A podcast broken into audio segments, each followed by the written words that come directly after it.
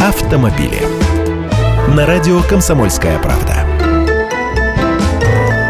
Здравствуйте, я Андрей Гречаник. Из-за кризиса россияне стали реже покупать легковушки с автоматами. В январе-апреле 2015 года на долю автомобилей, оснащенных автоматической коробкой передач, пришлось лишь 48% рынка. Хотя до начала нынешнего года доля автомобилей с автоматом стабильно росла на протяжении нескольких лет. Если в 2010 году на долю машин с АКПП приходилось лишь треть рынка, то в 2011 эта доля выросла до 38%. В 2000 2012 до 42%, в 2013 году составляла почти 46%. А по итогам прошлого года из более чем 2 миллионов проданных новых легковушек почти половина, а именно 49,1% приходилось на автомобили с двумя педалями. Таковы данные агентства «Автостат». То есть чуть-чуть не дотянули до половины. Хотя и сами автопроизводители в последние годы хорошо понимали тренд и стремились продавать больше машин с автоматом, роботом или вариатором. Даже китайские компании компании и отечественный АвтоВАЗ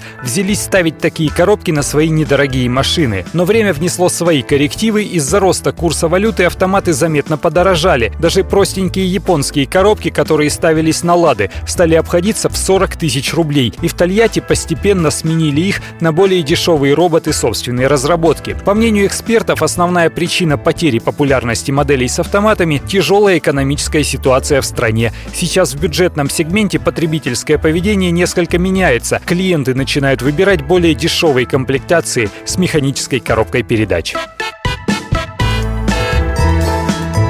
Автомобили.